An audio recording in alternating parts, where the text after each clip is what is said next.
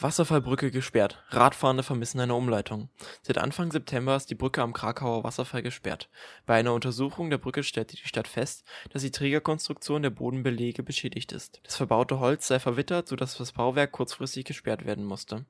Die Brücke, die den Rote-Horn-Park mit Krakau verbindet, ist eine wichtige Verkehrsachse für den nicht motorisierten Verkehr. Die Sperrung sorgte für viel Verwirrung bei Radfahrenden und Fußgehenden, denn eine Umleitung ist nicht ausgeschildert. An der Brücke befinden sich lediglich die Verbotsschilder.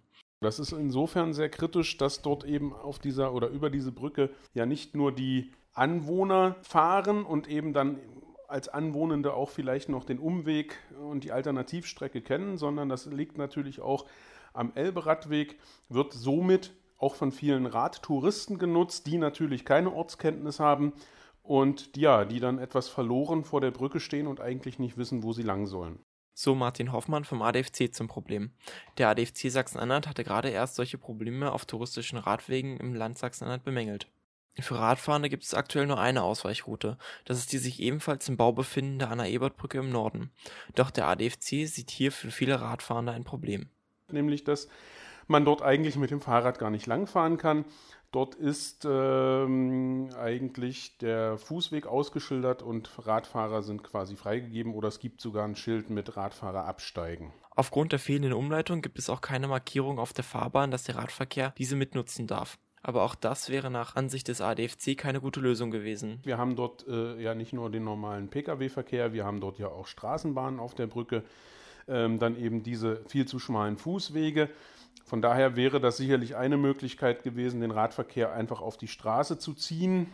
Ein bestimmtes radfahrenden Klientel würde es aber wahrscheinlich abschrecken, weil eben nicht nur Pkw und Lkw dort fahren, sondern eben auch die Straßenbahn. Das ist natürlich auch Schulweg. Es ist auch der Weg für Besucher der Arenen. Am Wochenende ist wieder Fußball möglicherweise, äh, vielleicht Konzertveranstaltungen. Es ist ein äh, Schulweg. Alles in allem äh, eine unschöne Situation so dass ich mich jetzt als Radfahrer dann nach einer noch weiteren Brücke umsehen müsste. Leider ist ja äh, unsere Idee immer noch nicht weiter gediehen, beziehungsweise die Idee haben, ja, haben wir ja immer noch. Wir haben dort ja in diesem Bereich die alte Kanonenbahnbrücke, sogenannte Kanonenbahnbrücke, die ja gesperrt ist und die würde natürlich im Moment äh, ideal sein, um einfach den Radfahrenden als Überquerungsmöglichkeit zu dienen, aber sie ist ja noch gesperrt. Der ADFC hält die Kanonenbahnbrücke für die beste Querungsmöglichkeit für Radfahrende. Letztes Jahr stellte der Fahrradclub ein Konzept vor, die Brücke in einen Radschnellweg durch die Stadt einzubinden, um eine sichere und schnelle Radverkehrsverbindung durch Magdeburg zu schaffen. Die Wasserfallbrücke ist voraussichtlich noch bis zum 15. September gesperrt. Ob Radfahrende und Fußgehende bis dahin eine Umleitung erhalten, bleibt fraglich. Und selbst dann kommt sie für viele verwirrte Radtouristen wohl leider zu spät.